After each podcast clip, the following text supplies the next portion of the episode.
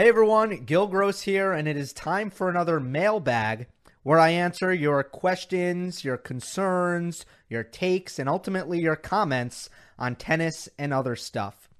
About 24 hours ago, I posted in the YouTube community tab, which you can find on the homepage of my channel, and 68 of you left comments. I've read through those comments, and I must say I am very excited for uh, this episode of the mailbag. I've been doing this every other week, if you haven't noticed, and I think that's just right. Not too uh, not too rare, but also not too often. Uh, I've I've I think I've struck a good balance here. I've been enjoying them every other week. Do a Friday mailbag. It's great. The first question uh, today comes from uh, me, actually. What do you think of the facial hair? Because uh, I've always been one to shave the facial hair but I've been told not to, and I'm giving that a try. And I know there's not much, but uh, you can you can let me know what you think about that. I know that's a challenging way to start this for those listening on on Spotify or Apple Podcasts or your favorite pod, podcast platform. But uh, who knows? Maybe you can hear it. Maybe it's coming through in some way. All right. Without further ado, let's get started. Or maybe I already have gotten started. That was the first question. Uh, one thing I did is I asked uh, people to re-comment the comments I didn't get to, but I liked on the last edition of the mailbag. So let's start with those. First one comes from Gold Wolf. The French Open is being stupid. They plan to have 50 to 60% fan capacity with no mandate for masks. Why would players prefer to play the French with such subpar standards compared to the super strict player safe US Open protocols? The first thing I want to qualify is I haven't looked into the French Open uh, safety protocols at all. Uh, but 50 to 60 fan capacity, no mandate for masks, that sounds like uh, that sounds a little bit laissez faire, no doubt. But as for the the heart of the question, why do players prefer to play the French? I think there's two things. The first thing is what I covered on last week's Monday match analysis. They don't want to quarantine. That's going to be that's going to be a, a, major deal breaker for a lot of players, and understandably so. Quarantining, I, I haven't personally had to do it to uh, you know to a very uh, extreme sense. You know, I did I, I did you know hunker down so to speak. But I didn't quite quarantine at any point during this. But it's it's intimidating. It's it's not what it's not something that anyone should uh, should really be looking forward to doing. So with uh, with any kind of quarantine requirement, that's going to be the number one thing that that could scare players off. And um, since the French Open is a member of the European Union, my understanding is that you know, in, in terms of traveling through through Europe, there will be no quarantining requirements. The second part of this, though, is the reality of uh, a generational gap in how concerned people are about contracting COVID 19. Um, it is something that is rooted in science, right? Because uh, older people are at a much higher risk from uh, suffering more uh, you know severe consequences from contracting the virus when compared with young people. But you you do have to remember that tennis players uh, usually fall between the ages of 35 and 20 years of age. And that demographic is not so much concerned with getting coronavirus uh, more so concerned with perhaps uh, the comfort level that they have in playing a grand slam. And safety measures, social distancing measures, and and all that, they're not comfortable. You gotta you gotta deal with it. You gotta suck it up. You gotta toughen up. But they are not comfortable. And if if someone doesn't feel awfully motivated to play the US Open because they can't bring their family, all right, you know, you gotta you gotta accept that. That's you gotta just accept that. But certainly I think players are prioritizing uh, generally speaking, by the way. And I know that this is untrue for some players. And I know that some players are really concerned about getting the virus. For sure, no doubt. Um, I think a lot of players are are more concerned about their comfort. and we've seen that. We've seen that in in uh, player behavior. No, I think we have. Now, uh, just to be clear, n- none of that excuses. I'm not trying to make any kind of excuse or uh, normalize reckless behavior because uh, you can you can contract the virus without without being irresponsible, and it you know that that stigma is not is not good because you can you can get it going to the grocery store or the or the gas station and and it shouldn't be stigmatized. Like getting coronavirus shouldn't be seen as like oh you were irresponsible. How dare you?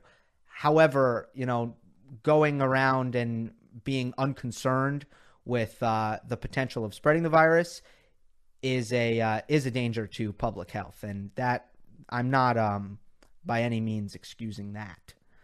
Okay another one that was commented last week comes from Ajay, I believe it would be pronounced.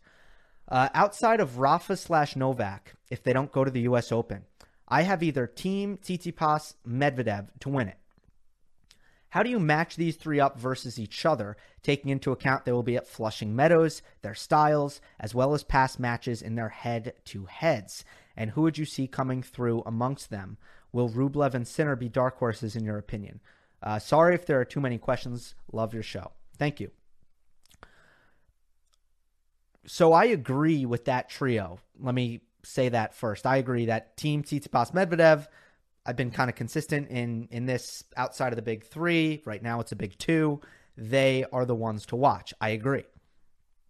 When it comes to their uh, how well the U.S. Open suits them, I'll just go one by one. I think I think Thiem has has shown that slow hard court can be a really great surface for him.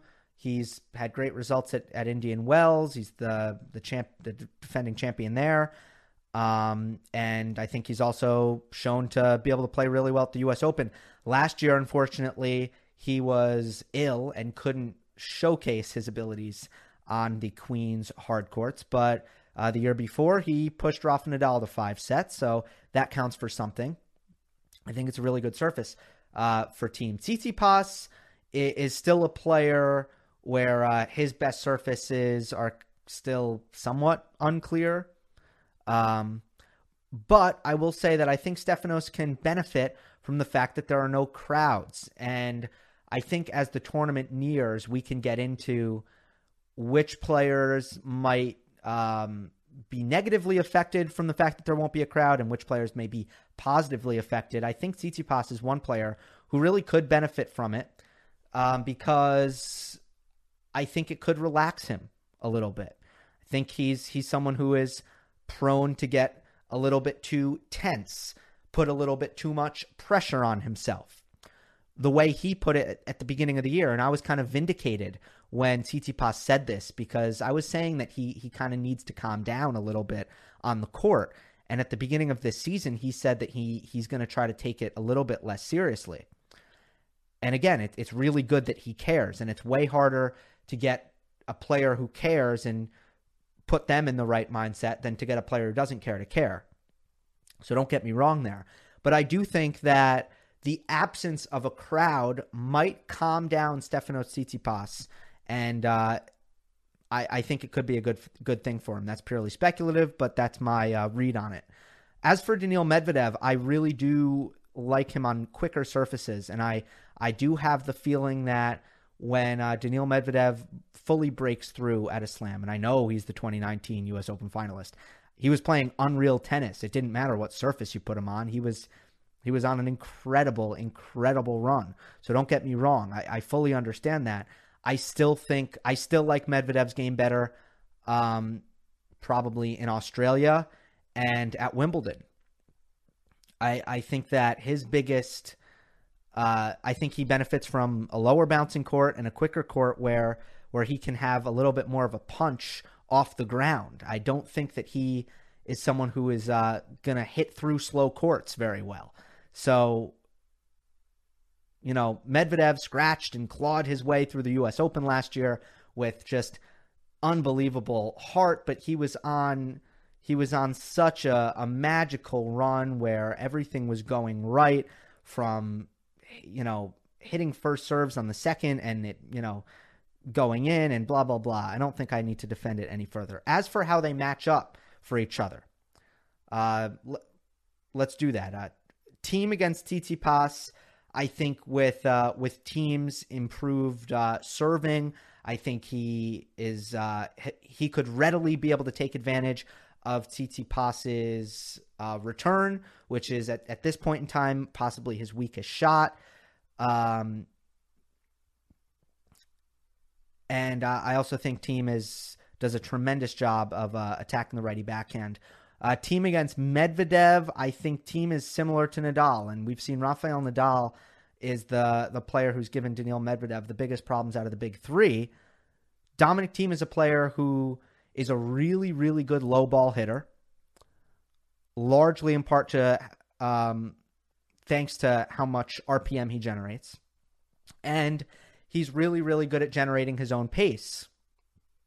That's largely thanks to um, to the racket speed that Dominic Thiem brings to the court. So I think Thiem matches up pretty well against both of them. One thing that Medvedev might be going might uh, have against Thiem is uh, toughness and shot tolerance. So in best of five, Medvedev might be someone who who can test Dominic Thiem in that area, and uh, I I do think that that's the next step. I want to see Thiem dig deep and come through a match that turns into you know, a, uh, or come out of a match that turns into a war of attrition and a battle of wills. I just haven't seen that from Thiem yet. It'll come. I think it'll happen, but I do think that's the next step because his game has become so well rounded and and something that's so difficult to deal with. Tsitsipas against uh, Medvedev. I think Medvedev has had a mental edge, a substantial mental edge um, against Stefanos Tsitsipas ever since they've formed like a quasi rivalry. I, I, don't think Stefanos has played well against the Russian at all, um, and I think that's just because he's he's wanted to beat him too bad because I don't think they like each other. Um, am I am I crazy? Am I missing one? I did both the Thiems. I did Tsitsipas Medvedev. I think I think we're good. Are we good? Yeah, we're good. um, and then there are a couple other questions in here. Rublev Sinner, dark horses. Sure, sure. Sinner's not. Sinner just needs to develop physically, uh, and uh, that's just that's clear as day. He's not. He's not a big boy yet, right? He's not up there. I, I'm pretty sure if you ran a combine with the top 20. You know, Sinner's just Sinner's just not the athlete that that he needs to be yet. But that's that just comes from developing his body and and that is not alarming by any stretch of the imagination. Uh, he will he'll get there. And Rublev, yeah. I mean Rublev is at a top 10 level right now. Um probably close to a top 5 level. So he's I don't even know if you can call him a dark horse anymore because I think everyone has everyone now notices how good Andre Rublev is. All right. Sip of coffee. What else do we have? Okay. Another one that was asked last week. Uh, how would you rate the slams in order of prestige and why? I'm from Australia and love the Australian Open, but would put it last. For me, it would go Wimbledon, French Open, US Open, and Australian Open.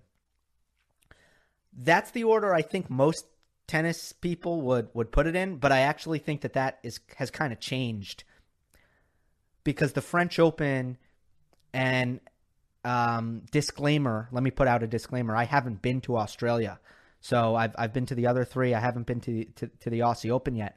The French Open, from from what I've seen, certainly compared to the U.S. Open and Wimbledon. And from what I've heard, they've also fallen behind the Australian Open when it comes to uh, facilities and amenities.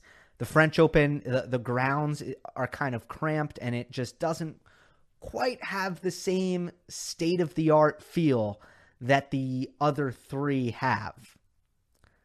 So I don't know if I would put um, I don't know if I would put the French Open second. I think certainly Wimbledon is first. Sorry about that.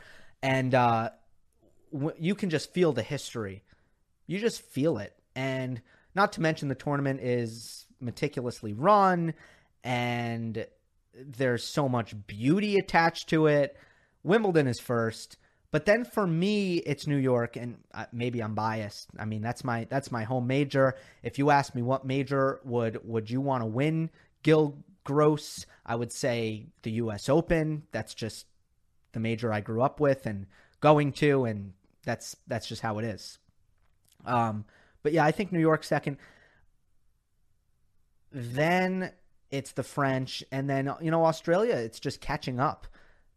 80s, and then you know even in the 90s, a lot of players were skipping it, but they just made it such a great. I think they just made the experience so good that it became irresistible, and now, which I'm really happy about. Now everyone um, is pretty much, not pretty much, everyone is playing all four, which is great. Okay. I think one more from last week. This is from uh, Swagat. Um, how would you rate the slams in terms of prestige? Oh, I just I just uh, answered that. Yeah, he also thinks uh, Wimbledon, Roland Garros, U.S. Open, Australian Open in that order. Um, outside of Rafa Novak, if they don't go to the U.S. Open, oh, I answered that too. Oh, oh, I, I see what he was doing. He was compiling all the questions that I wanted to answer from last week. Wow. Okay, I get it. Thank you.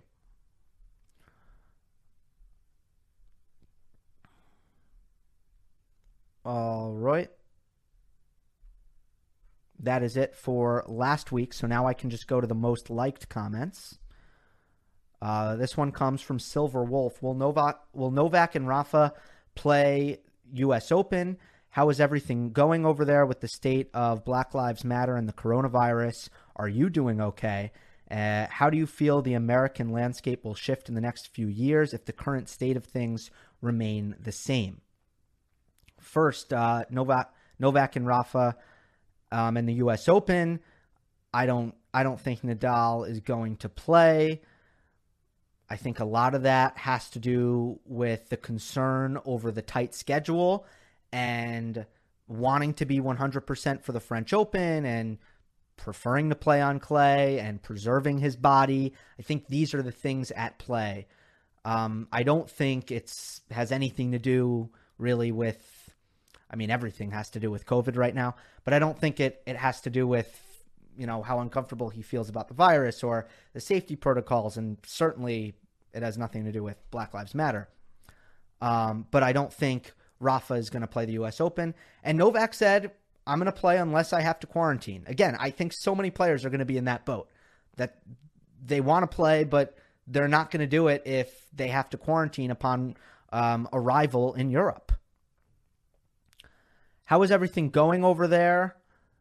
Um, that is just that's a super loaded question. So I'm going to skip that one because I can't summarize how everything is going in the United States. Uh, we, would have to do a, I don't know, that would be maybe a 13 hour show. Um, but am I doing okay? Yeah, I'm. I am.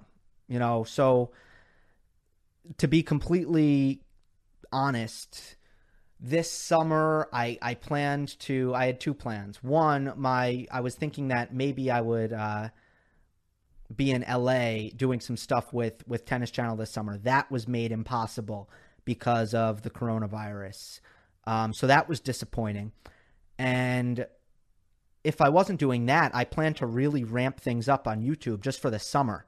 So I could uh, cover really the heart of the tennis season. I was to, you know, I was going to be able to stop some of the other things that I'm doing and I was going to be able to really hone in on on doing this show, which I was also really looking forward to. So that was disappointing, but uh, ultimately, ultimately, I'm good. Um, I am. I have not lost a loved one. Uh, I have not lost a job.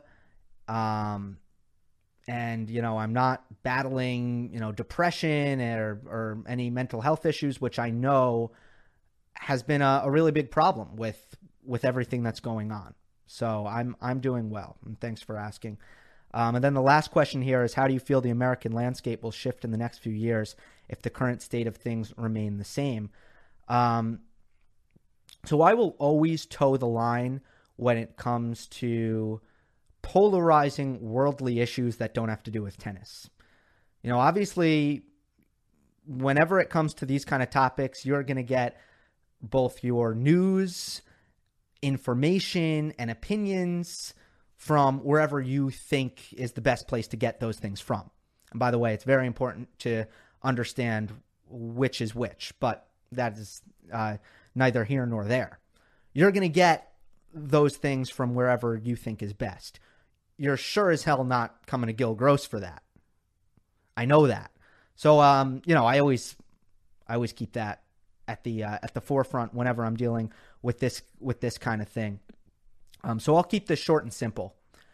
I think that there has been social progress, um, and I think that there's actually a lot to be kind of happy with um, in terms of the change. I think I think there's there's real change happening. That's the how is the American landscape shifting? All I can say is I, I do think it's shifting, and uh, conversations are being had that need to be had that weren't being had before. Um, and I'll just give you a, an, you know, one example is the fact that corporations are willing to to say Black Lives Matter, you know, and just that again, five years ago, that phrase was a phrase that you know, corporations were were staying away from and really not going anywhere near. And um, I, that is just one example. I do think that the goalposts have shifted here, and I do think social progress is happening. Um, I had one more thing to say. Oh, and I think that a lot of people have learned a lot, including myself. I think this has been a time where um, a lot of people have learned about or have at least made an attempt to understand the black experience in America. What is it like to be black in America? And just uh, now, first of all, you can't really understand that unless you are black in America. But uh, making the effort to try and understand what that experience is um, has been something that probably a lot of people haven't done until recently. And I think that's a good thing. Okay. Moving on All right. Before 2001, there were only 16 seeds at majors compared to 32 now. Do you think we should go back to that system since it creates more popcorn matchups early on in tournaments? You know, I meant to look into why the change was made, and I'm sure top players were happy.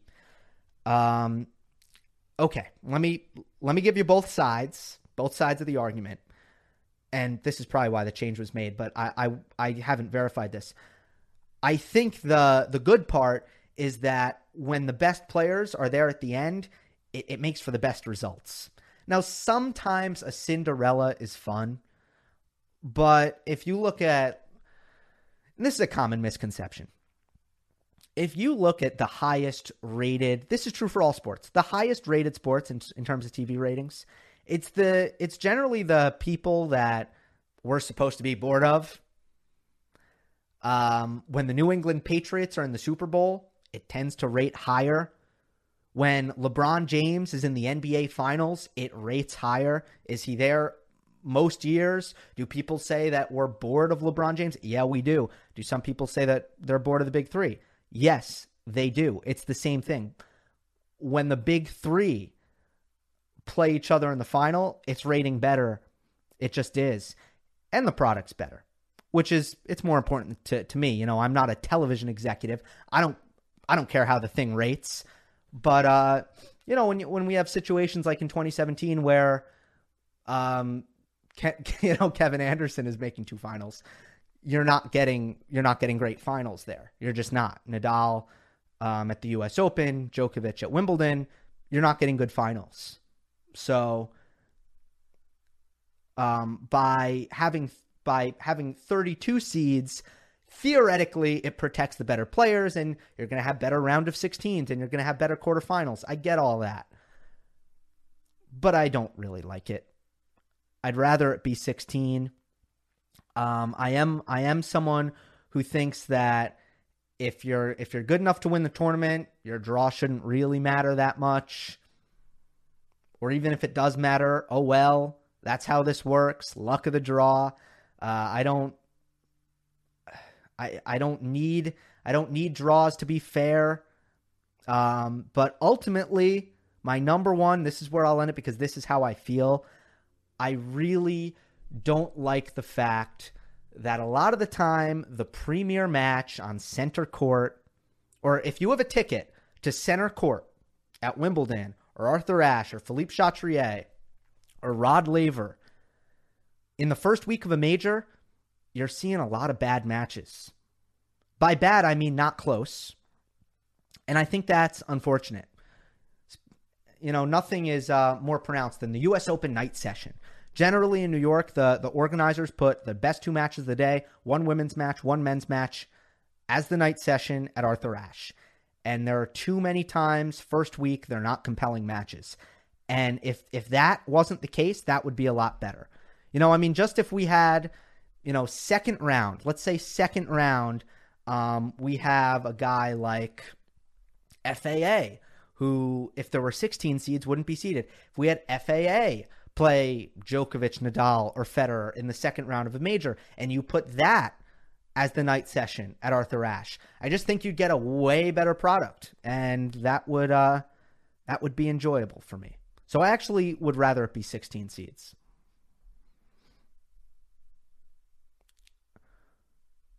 Um, okay.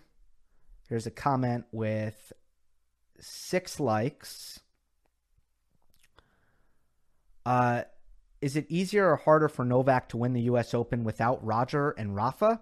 Sounds like a silly question, but checking the last Novak's results versus Roger and Rafa and the fact that the next gen guys will only have to beat one big three member uh, make me hesitate. At the end of the day, I think when it comes to Novak, Dominic Thiem has belief. Daniil Medvedev probably has some belief based on uh, you know, every time they meet it's it's a close match. But no, I, I think it's it's harder for Novak to win the US Open without Roger and Rafa because what you get in Roger and Rafa are two guys who at least know when they take the court that they can win. At least know what it feels like to beat Djokovic at a slam. None of these well, Thiem knows what it feels like. But uh, a lot of these players, these next gen players, they don't know what that feels like. So that's where you get it's not really about what's harder for Novak, but what are the chances that someone shrinks under the spotlight or just, you know, doesn't have enough belief to close out Djokovic even though they can they can play good enough tennis and Novak's on an off day, right? Belief matters a lot and it's definitely better for Djokovic that there are less guys in the field who know what it's like to beat him and certainly believe that they can.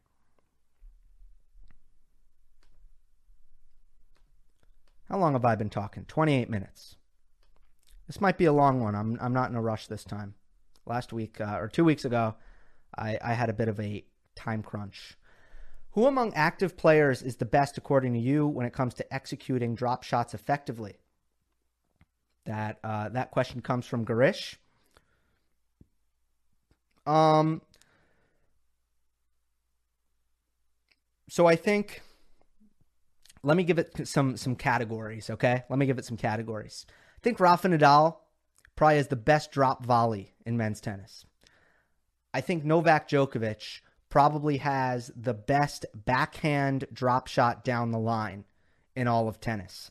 It is so that specific drop shot is so darn automatic for Novak. It's it's on it's unbelievable.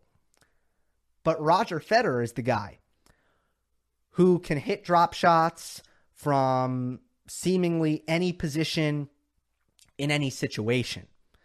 That's kind of the difference. You never really know when it's going to come. You don't know, you know, forehand, backhand. There's a million different positions on the court and uh, different kind of drop shots that Federer can hit. So I would consider overall Federer to be the best drop shotter on tour. Some other guys who I think deserve shout outs, um, certainly Benoit Paire, especially on the backhand. I would say Fabio Fognini deserves uh, a shout out for his drop shotting. I would be remiss if I didn't mention Andy Murray, who's the most common drop shotter of all of them. And by the way, it's probably unfair not to not to maybe lead with Murray. Um, because okay, and, and you know Murray Murray goes to it more often because he has to, especially on clay on a slower surface where he doesn't feel as comfortable putting opponents away off the ground. Um, he can he can take away depth and use the drop shot as a means to end the point because it's a little bit harder for him to do it with the forehand. So Andy Murray is also right up there in that elite tier. Oh, Nick Kyrgios. That's the last guy I want to mention. Kyrgios certainly deserves to be there as well. That's a fun question. Amine. It might not be Amine. Amine, I, am a fan of his music, though. This is not that Amine. Um, hey, Gil, I'm following you from Algeria. And apologies, just let me blanket apologize if I mispronounce your name on one of these. Uh, how do you explain the fact that big countries like Japan and Germany don't have Grand Slam events or uh, at least ATP Masters 1000? Uh, they are economically stronger than France, for example. And do you think that a change of location of one of the four slams would be possible in the near future? Great job, carry on. Um, appreciate that. Um, these these tournaments are so old that you know when you look at the modern economy and the world structure, it just it didn't resemble uh, what it is today. Um, and you would have to ask like a, a true historian why these things shaped up this way. The country that I always think about is is India, though, and and I know that a lot of I see the analytics. I also see the comments. I know that that there's a lot of people from India who who follow the channel, um, and I see on Twitter a, a, lot of tennis fans from India, and um, it it does surprise me that they don't have a bigger tennis tournament. I know that they have. I, I believe it's pronounced Pune, um, but I it, it, it surprised me that they don't have anything more. Um, Germany, you know, Halle and Stuttgart, um, and Hamburg. So they have a lot of tournaments, but you know, again, I, I, think a lot of these tournaments were, were organized a long time ago, and then Japan has Tokyo. It's 250. It's just not. It's not how it works. It's not like the biggest countries have the biggest tennis tournaments, and I don't think it really has anything to do with economic strength. It has to do with uh, tennis tradition, probably, and who was running things at the time, which uh, is how a lot of things work. Are you confident the U.S. Open will go ahead, or does Washington's cancellation raise more doubts? I would say it's pretty clear and smart for Nadal to skip the U.S. Open, but what about Djokovic? Um, I, I, already answered that. So I'll uh, I'll talk about the first one. Right now, how am I feeling about the U.S. Open? I'm nervous about the field, and I'm not clear on what their point of no return is. At what point um, would the U.S. Open decide that it's not worth having a tournament? If I were to guess, that point is pretty pretty far in terms of a decimated field. I don't think the US Open is going to be very quick to to say, "Oh, well, the field isn't great, so we're just going to cancel." I don't think that's happening. There are bigger, much bigger economic incentives at play here. I would be shocked if a slightly or moderately reduced field would be enough for the US Open to cancel also, as I covered on last week's Monday Match Analysis, um, the U.S. Open is thankfully not in California or Texas or Florida. You know, all uh, U.S. states that are having trouble controlling the virus at this time. New York, New York City as well. Right now, um, the numbers uh, the, or the curve is flat, which is uh, bodes very well. It means that there there won't be any kind of seemingly again things can change at the moment, um, it wouldn't be likely that anything would change in terms of the government's approval for the tournament to go on. So I, I do still think the U.S. Open is happening. Um, a final decision needs to be made very soon. I believe John Wertheim of Sports Illustrated um, reported that the that the decision will come um, in the coming in the coming week. I believe because I think I think they want to know before August for sure. The next question from OCS Why is everyone on Twitter saying you are Ugandan? I think you are the only one. I think this person, OCS here, my friend, is the only one saying that I'm Ugandan. And someone else, pro- probably his friend. Uh, I think it's hilarious. I've gotten a good laugh out of this. I've seen this in the comments before. Um, and it's it's very funny. I don't know where it comes from, but you know, I'm glad that this is the meme that has found my comment section. It's great. Who is the highest level on grass, highest on clay, and highest on hard court? This seems like a pretty almost almost a softball question. You know, this is I think most people would agree Federer on grass due to his serve, forehand, and net play prowess. Nadal on clay due to the incredible topspin he generates off the ground, his movement, and his uh, tenacity, shot tolerance, toughness, and all that. And Djokovic on hard court, which is, you know, it's kind of the hybrid surface, and Djokovic is kind of the hybrid player. Pretty simple. What else do we got?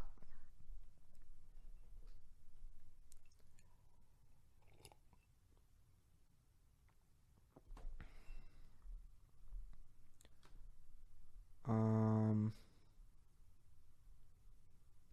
Stefano here left a long comment saying that um,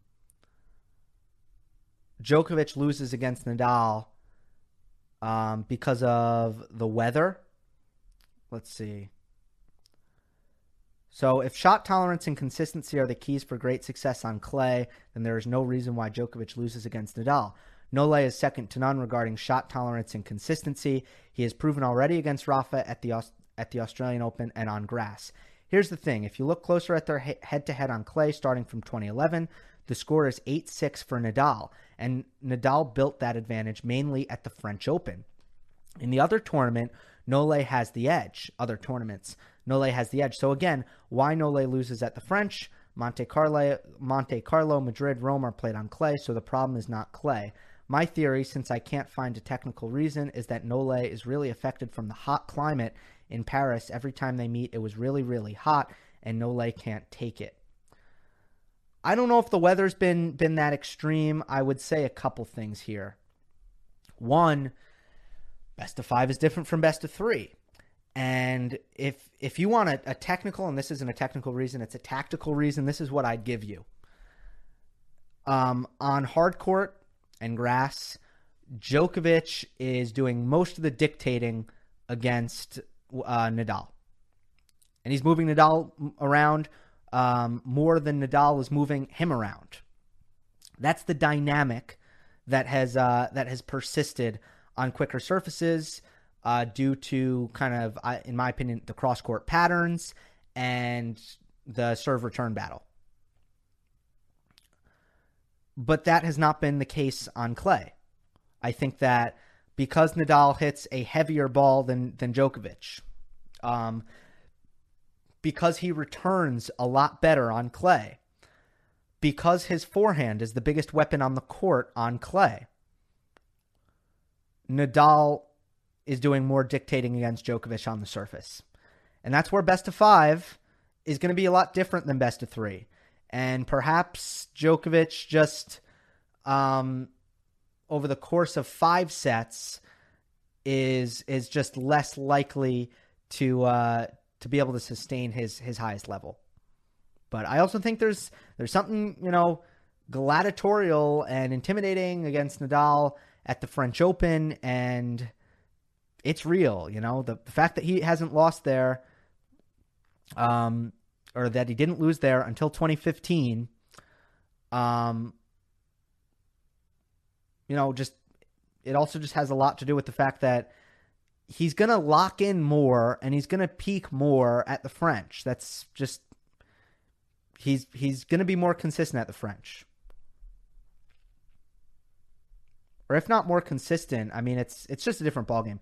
Thiem has beaten Nadal in the lead up to the French Open every year now, but when they meet best of five, French Open, Nadal is getting the best of things.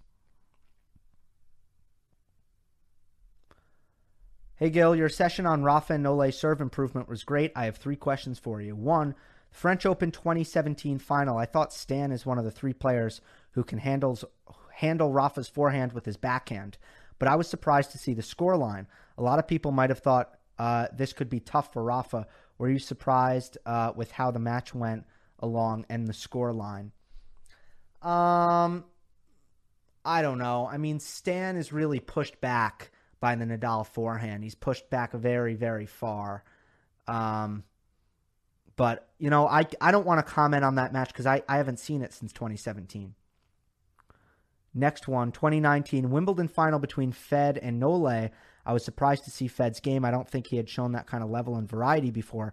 Frankly, I expected that it might go like 2014 15 finals, where it felt that Fed was surviving. Um, would it be right to say that this was Fed's best individual performance?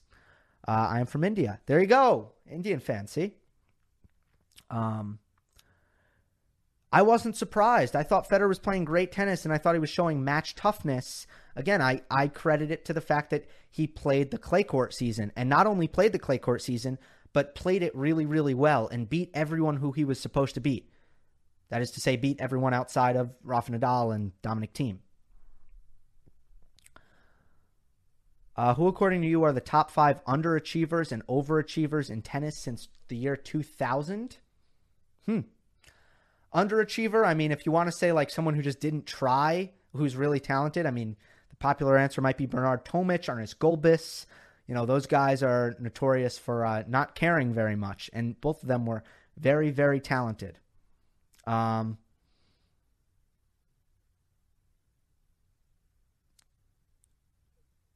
I, I almost want to think outside of them though. Like who's someone who tried and still underachieved? Um, I guess the jury's still out on on a few of them. Um, I guess I guess there are some players who who had unbelievable runs and played unbelievable tennis at certain points and then they just didn't really continue it or sustain it. You know, like Ver, I would say Verdasco was just never really the guy who was playing the Australian Open in 2009. Um, and, and that was kind of disappointing. I don't think Tsonga got that much better over time. You know, Tsonga was was a good player. You know, he made he made the finals again in Australia in 2008. I just don't know if he improved. I, I don't think his footwork ever really got to a place where he could compete with the very very top. So maybe those are two names that I could throw out of guys who just didn't really quite make the progression. You have the French players, right? You have the Gasquet, you have the Tsonga, you have the Monfils. Um, so I don't know. It's interesting. It's an interesting topic. I would have to delve into it with uh, with a little bit more fervor. Off the top of my head, it's kind of it's kind of a difficult one.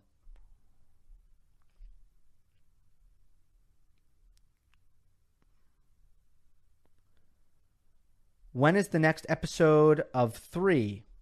Uh, Luis Ayala asks that. Uh, that'll be next week, next Thursday, I believe. Uh, as of now, uh, Amy is is moving. She's moving her her house. That is a large undertaking, and she had to deal with that this week. So we had to to take a week off, and we'll be back next week. Myself, Joel Drucker, Amy Lundy. If you haven't checked it out, um, go to the homepage of my channel, take a look at recent uploads, and uh, you will see it. Okay, here's a here's a long comment, but uh, I do I do think it's a thoughtful comment, so I will read it. Um, it's from Cedric. I will start out by saying that I watch a lot of live sports and I also play a couple sports. However, I would say that tennis is one of my favorite sports to play. Uh, while one of my favorite sports to play, is uh, one of my least favorite to watch. And I've often wondered, why is that? Here's my reasoning it's all about personality. Let me do a golf parallel to further explain my point. I'm a big golf fan, and I follow a YouTube channel called Golf Subpar, which is a podcast that does ex- ex- extended interviews with mostly professional golfers and sometimes other athletes or personalities that have an interest in golf. The questions asked during the podcast are sometimes sometimes serious and sometimes it's just about funny stories of pranks around the locker room or on the golf course. That way, you get a pretty complete picture of the personality of the athlete. They got some really high profile golfers like Jon Rahm, who was at the time of the interview number three in the world. He's now the new number one. These extended interviews made me care a lot more about the players that I knew them uh, that I know, knew of them by name before, but I didn't bother watching because the only metric I could use to determine whether I would follow their round was their golf game. These interviews have brought another metric, their personalities. For instance, just because I know that Charley Hoffman, uh, okay, I'm gonna I'm gonna skip this anecdote. My point being, why is such content impossible to find, or maybe even impossible to produce for tennis? Um, I, and I'm sure many others, would kill just to hear funny locker room stories or more serious stuff from players that we watch all year round. The closest comparison with the golf podcast I found um, were the many Instagram lives between Stan and Benoit Paire. Since they are good friends, they were talking about everything from life, Stan's favorite drink, why Benoit is so weak mentally. He said it himself. All that content gave me a sense of who they really are. And next thing you know, I'm a Benoit Paire fan. This would never have happened before those Instagram lives because I didn't like Paire's attitude on the court. But now that I know him more, I understand why he's frustrated, which makes me perceive his anger in a much more relatable way. I know this is a long, not very polished reflection, but what do you think? Do you think it would be a good idea to have one hour interviews with top players? Do you think people would be more attracted to tennis? And do you think this kind of content is feasible? Why or why not?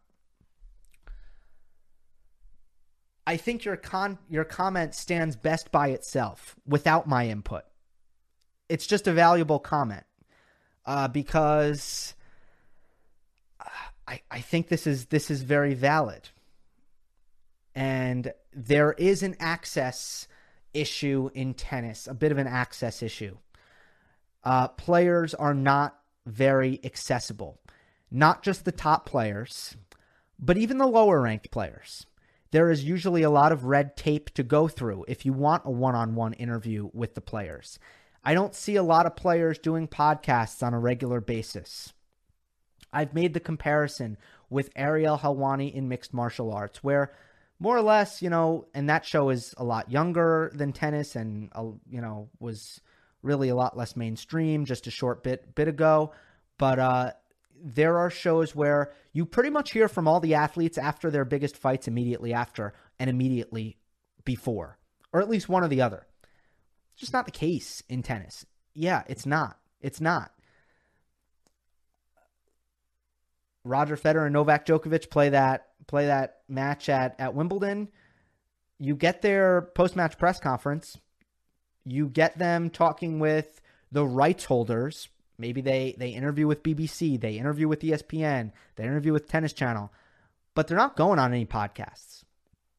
They're not doing one on one interviews with uh, you know the likes of of great journalists like Joel Drucker or Steve Flink. You know, they're they're just general or Christopher Clarey or John Wertheim. They're generally not. There's kind of an access issue. You know, John Wertheim's piece for 60 Minutes when he went and uh, did a piece on on Nadal. That is rare. I wish it wasn't. That is rare. You know, Federer has done one on ones with GQ about shoes or, or complex about shoes or, or 50 questions with GQ. But that stuff, it, it's so it's so rare, and I wish it was less rare. And I think the best thing is if players at the very least self promote themselves through social media. I think I get a pretty good idea of who Stefanos Tsitsipas is. A weird, quirky, yet passionate and um, you know, kind of philosophical guy. That's who Stefanos Tsitsipas is. Why can I make that assessment of his personality, of his character? Because he self he self promotes, he self brands. He's on Twitter, he's on Instagram, he has a YouTube channel. Um, these things are good, but it would also be, you know, the media just doesn't get a lot of access. I don't know if that's going to change. I don't know. I, I don't. I don't really see that. I think that there are some great personalities in the sport. Um, but I think at a certain point, someone needs to change the way they get themselves out there. My my plea to the players would be this. It is profitable for you to go on podcasts. It is profitable for you to put yourself out there. Be liked. Get people to like you. Talk to people. By the way, I should mention uh, Novak recently did something with Graham Bensinger. So it's not it's not completely never. It's not like they they're shut off that the media never gets access, but in the big picture, there's less access and it's very difficult. Even if it happens, it's difficult. You got to go through a manager, you got to go through agencies, you got to go through tournament PR people. It's difficult. My plea to the players you will put more money in your pockets if you get your personality out there. Leave it at that. Um, okay, let's do a little lightning round here. Let's do a lightning round. Why does Nadal always get easy draws at the U.S. Open? Shouldn't they count as eight? I don't. I don't. I don't like talking about draw luck. It's ridiculous. Um, because it, it's not the player's fault that they have an easy draw. It's just not. So, do you think Rublev might be able to play lights out? Yes. Um, do you think the bounce will be low enough at the French because of the cold weather that will enable Novak to rush Nadal on his forehand wing? Um, because other than that, I don't think Novak can beat him even on hard courts. Forget about clay. Um, I don't know how the weather is going to affect Roland Garros. Excluding members of the Big Three, what are some of your favorite matchups to watch? How about potential matchups between next gen plus teams, such as Thiem versus Tsitsipas, which produced a great uh, match at the ATP Finals? Hmm. Favorite matchups. It's a good one. That's a good one. Um, we got to think about that one. You know, Medvedev and and Wawrinka has been intriguing recently. I, I think that they've played um, interesting matches because um, Daniil beat Stan at the U.S. Open, but then Stan beat Medvedev at the Aussie this year, so that's been interesting. Uh, I just don't want to spend so much time. I, you know, this is one like I have to think about. Um, oh, Thiem Thiem against Del Potro, put two of the biggest hitters in the game on the court with each other. And then the last one I'll give is Kyrgios and and Tsitsipas. I love the contrast there. I mean, they are they are opposite personalities, and that is just that's really good spectacle to me. They played some good tournaments, um, or some good matches rather, in uh, the hard court season last year. Thoughts on Nishioka? Really talented, but he's got to figure out a way to serve bigger. Um, ATP froze all points, and Djokovic's total weeks um, at number one aren't counting during this time where no tennis is played. I get that logic, but at the same time, between two seasons when no tennis is played, it's regularly counted for the overall weeks on number one spot. This is true. The past three months, Novak is the official number one. I do not see any logic why then those weeks are not counted. Your opinion. Regards, Alex. Thank you for the comment. Here's what I say to that. If you are Novak Djokovic, if you are a fan of Novak Djokovic, you should not want these weeks to count. Because you do not want a record with, with an asterisk. You just don't want it. It, it just le- opens the door for the chatter and the yeah buts and the what aboutism. You don't want that. You don't. Novak Djokovic will have every chance in the world to break the the weeks at number 1 record that you know belongs to Roger Federer. He will have all the chance to do that without getting aid by the COVID-19 pause. And if you're Djokovic, if you support Djokovic, you should not want the record to be broken this way. You should want the record to be broken with tennis being played.